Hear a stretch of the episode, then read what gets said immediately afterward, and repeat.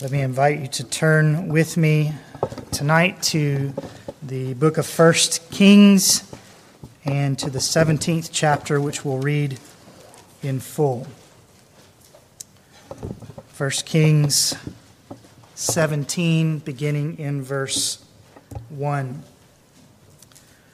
Now Elijah the Tishbite, who is of the settlers of Gilead, said to Ahab, "As the Lord, the God of Israel, lives, before whom I stand, surely there shall be neither dew nor rain these years, except by my word."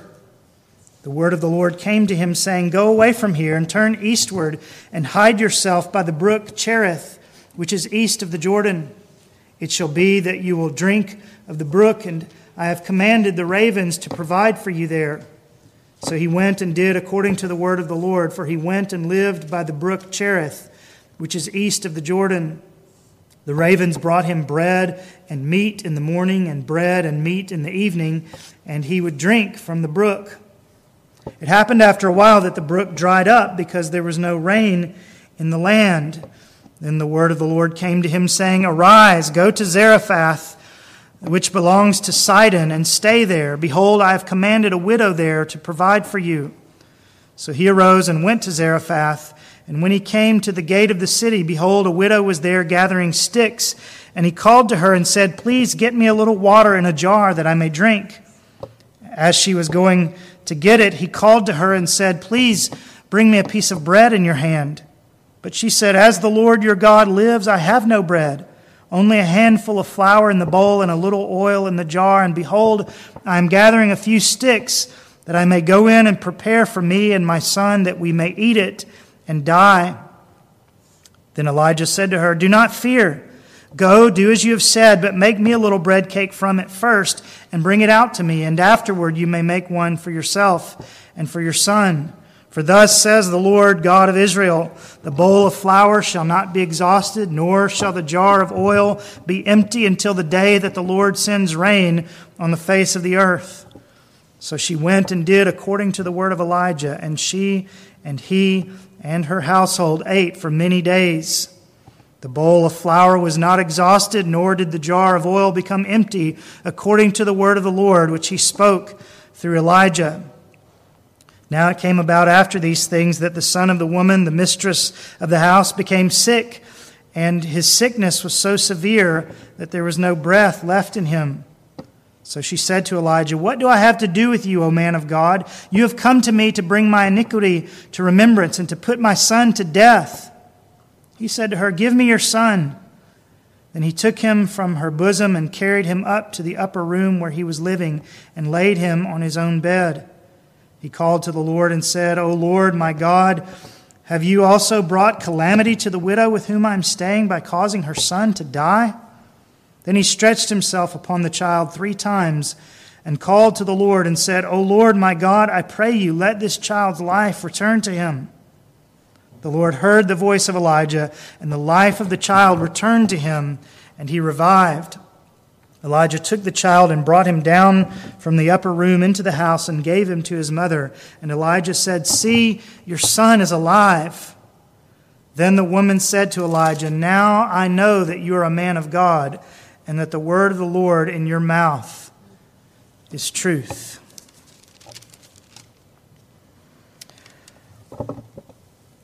Father, may it be that we would believe tonight and know that the word of the Lord is truth, and that we would be impacted by the truth, that we would believe it and apply it and live upon it. We ask in Jesus' name. Amen. Three years and six months. That's how long both Jesus and James tell us this drought announced in verse one is eventually going to last. And I believe, given that the drought is announced to King Ahab, verse one, and given what we are told about Ahab in chapter sixteen, I believe that we are to understand this drought as God's judgment on Ahab. Surely it is at the direction of the Lord that Elijah the Tishbite said to Ahab, "As the Lord, the God of Israel, lives before whom I stand, surely there shall be neither dew nor rain these years except by my word." Surely the Lord sent Elijah to say that, and surely the Lord sent that message, and surely God sent the difficulty that that message announced because of what we are told about Ahab up in chapter sixteen, verses twenty-nine through thirty-three. Ahab, the son of Omri, became king over Israel in the thirty-eighth year of Asa, king of Judah. And Ahab, the son of Omri, reigned over Israel in Samaria twenty-two years. Ahab, the son of Omri, did evil in the sight of the Lord more than all who were before him. It came about as though it had been a trivial thing for him to walk in the sins of Jeroboam, the son of Nebat, that he married Jezebel, the daughter of Ethbaal, king of the Sidonians, and went to serve Baal and worshipped him. So he erected an altar for Baal in the house of Baal, which he built in Samaria. Ahab also made the Asherah. Thus Ahab did more to provoke the Lord God of Israel than all the kings of Israel who were before him. And so, as I say, surely we are to understand this drought as God's judgment upon Ahab. And so God, chapter seventeen, verse one, is sending a crippling judgment upon the land. Things are going to get dire before forty-two months are up. We have a sampling of that fact in verse twelve, in the widow's expectation of soon approaching death. "I have no bread, only a handful of flour in the bowl and a little oil in the jar. And behold, I am gathering a few sticks that I may go in and prepare for me and my son, that we may eat it and die." Things are going to get dire over these three years and six months. Jesus described these as days, Luke four, when the sky was shut up for three years and six months, when a great famine came over all the land. Now, we're not told how far into these days of famine we are when God sends Elijah to the brook Cherith, but it would appear that we're far enough into these days of difficulty that Elijah already needs special provisions in verses two through six. Special provision of water and of food. And things, of course, are going to get even worse. But through it all, God shows himself sovereign. And that fact gives us our first heading tonight, the first lesson I want to draw from the events of this drought. God is sovereign. God is sovereign, first of all, over the rain. Who made the rains to cease? Well, it's true, James five seventeen, that Elijah prayed earnestly that it would not rain, and it did not rain on the earth for three years and six months. And so, in a sense, the rain stopped at Elijah's word. But the fact that he prayed reminds us that the God to whom he prayed is the one who controls the rain. It's also true that the rains would return, verse one, by the word of Elijah. "There shall be neither dew nor rain these years except by my word." But again, James five eighteen and First Kings chapter eighteen, Elijah is going to have to pray. And so, though the drought comes and goes in one sense by Elijah's word, yet in an ultimate sense, in the ultimate sense, these things take place at the command of the one to whom Elijah prays. God is sovereign over the rain and the lack thereof. He's also sovereign over the ravens.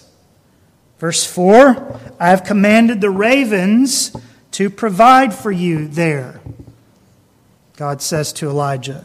And lo and behold, verse six, the ravens do it. The ravens brought him bread and meat in the morning and bread and meat in the evening. Now, we're not told where they got the bread and the meat, but God was sovereign over that as well. And he's sovereign over the ravens who bring it. And then he's sovereign over this widow as well. In verse nine, arise, go to Zarephath, which belongs to Sidon, and stay there. Behold, I have commanded a widow there to provide for you. So God sends Elijah outside of Israel to Sidon, to this woman, and God has commanded her to provide for him. Now, her response in verse twelve perhaps means either that she knew God had commanded her, but she didn't yet trust him enough to follow his command, or it may mean that she that God commanded her in verse nine, meaning something like God ordained for her to provide for Elijah, so that he ordained for her to provide without her realizing it. But either way, you see, whether in verse twelve she's not yet ready to follow God's command, or whether she doesn't yet know that God has commanded her or ordained her to feed Elijah, at the end of the day, she ends up doing exactly what God commanded, doesn't she? Because God is sovereign. God is sovereign over the rain, over the ravens, over this widow. He's sovereign over her flour and oil as well, so that she can provide for Elijah. And he's even sovereign, verse seventeen and following, over life itself. This boy dies, and Elijah prays, and verse twenty-two, the Lord heard the voice of Elijah, and the life of the child returned to him, and he revived. God is sovereign. And I say to you tonight that God is sovereign in your life. God is sovereign over the rain, over the ravens, over the oil, over the flour, over the people in your life as well. And he's sovereign even over your very life itself. And he's sovereign over everything else as well. Paul says in Ephesians one that God works all things after the counsel of his will. All things. He works life, and he works death after the counsel of his will. He works both inanimate creation and animate creation after the counsel of his will. He works unintelligent creatures and their movements and intelligent creatures and their movements after the counsel of his will. He even works the choices and the actions of other people after the counsel of his will, and he works your choices and your actions after the counsel of his will. I have commanded a widow there to provide for you, and she does it. God is sovereign even over people and their behaviors. And this should be a comfort to us, that God works all things after the counsel of his will, that he's sovereign, because it means that life is never out of control. Often it may be out of your control, of course, but it's never out of his control. He commands rain and ravens. He commands widows and what is in their jars. And indeed, he works all things after the counsel of his will. And not only that, but he causes all things to work together for good on behalf of his people. He wields his sovereignty for his people's benefit. And that fact nudges us toward our second lesson tonight. First, God is sovereign. Second, God provides. God provides. Look at our good God providing in this chapter. There is drought, and so God points Elijah to a brook in verses three and four where he may drink. God provides. There is famine, and God commands the ravens to provide Elijah's food, verse four. He provides. And then when the brook dries up, verse seven, God sends his servant to a widow in verses eight and nine who has water, verses ten and eleven, because God provides. And though this widow has not enough food even to keep herself and her son alive for very much longer, verse twelve, God provides for that too, doesn't he? In verses thirteen through sixteen, so that the prophet eats and this woman and her household eat as well for many days. And then in verses seventeen and following, when the widow's son gets sick and dies, God provides in that situation as well. God is sovereign, and God wields his sovereignty over all things to provide for his people and even to provide for those who are not his people. And of course, he does not just do so in unusual ways, as in this chapter.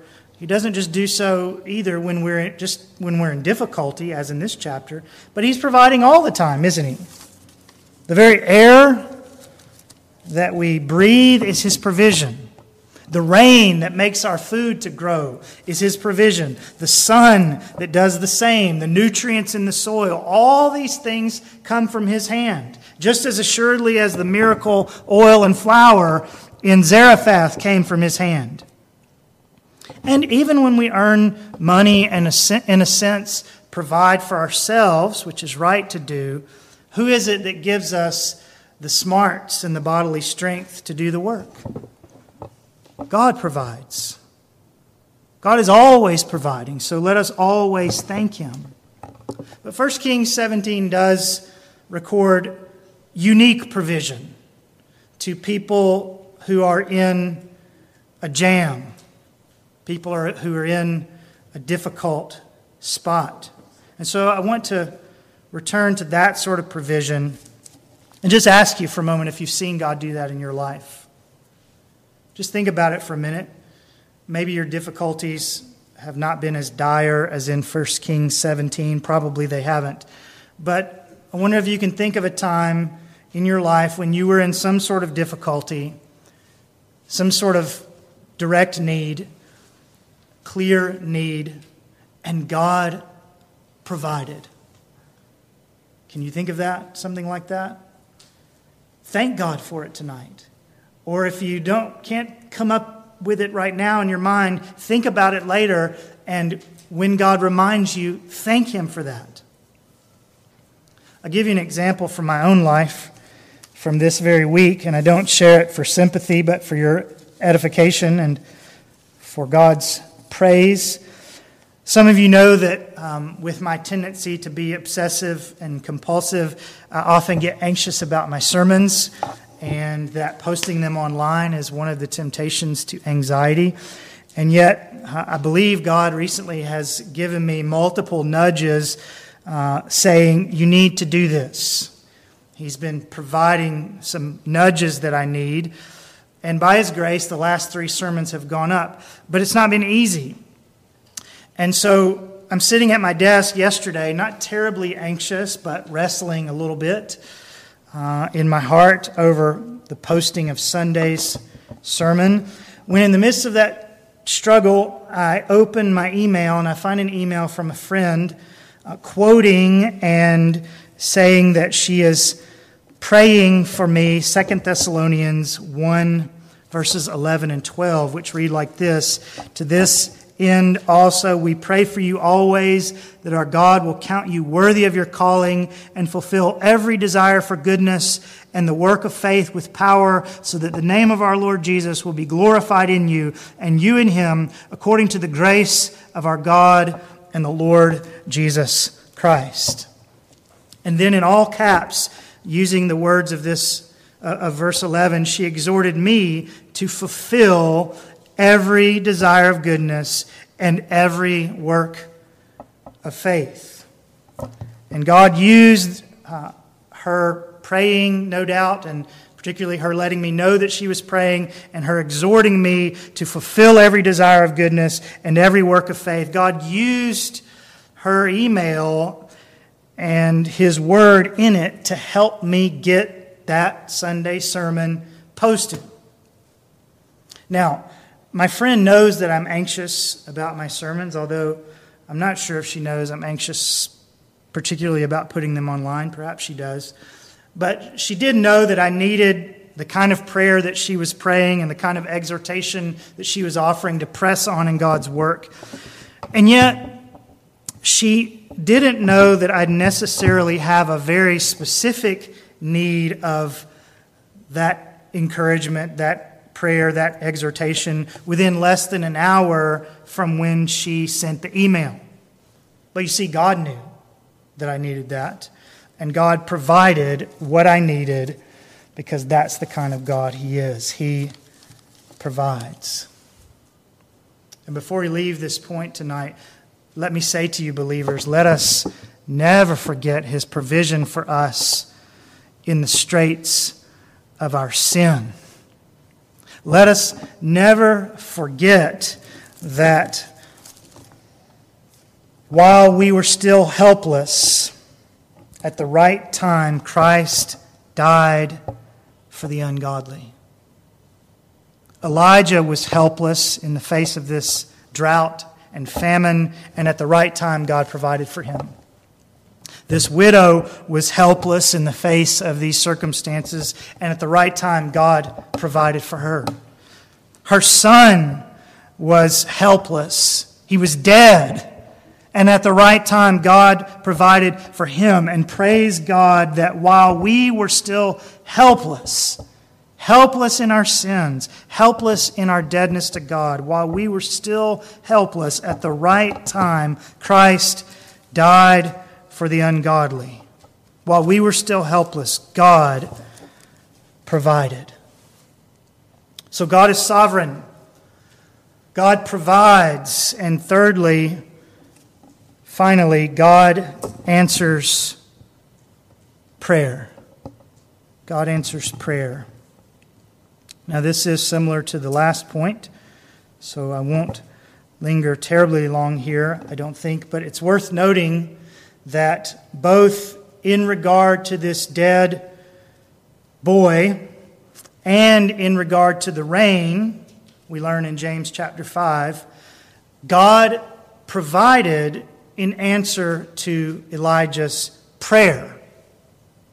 God gave this boy life, and God both withheld rain and sent rain, James five, in answer to prayer. Now, we're not told whether Elijah prayed about the food and the water that God provided, or whether God provided those things apart from prayer, which He often does. But in the matter of this death, in verses twenty through twenty-two, and in the matter of the ceasing and the returning of the rain, James five, God provided an answer to prayer.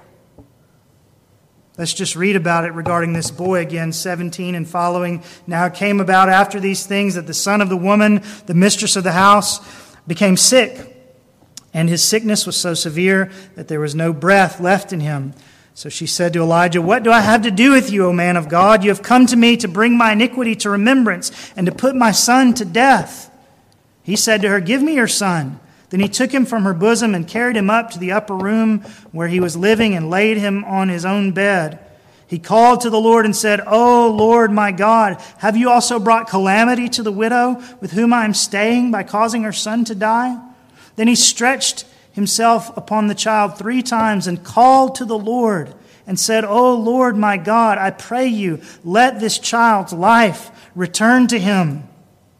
The Lord heard the voice of Elijah, and the life of the child returned to him, and he revived.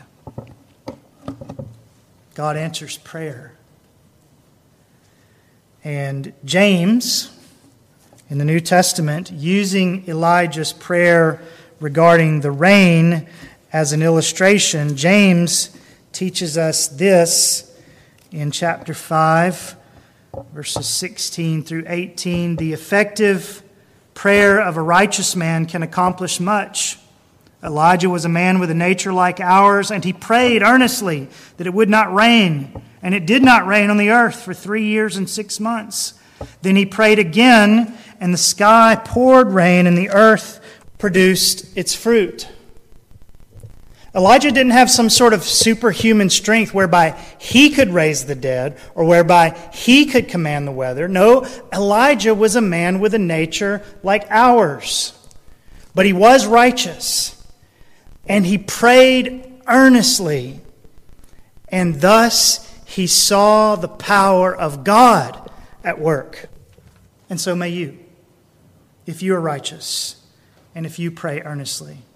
So may you, if you are right with God in Christ, and if you are doing right by God with the help of the Holy Spirit, and if you pray earnestly, you too can see the power of God at work. The effective prayer of a righteous man can accomplish much.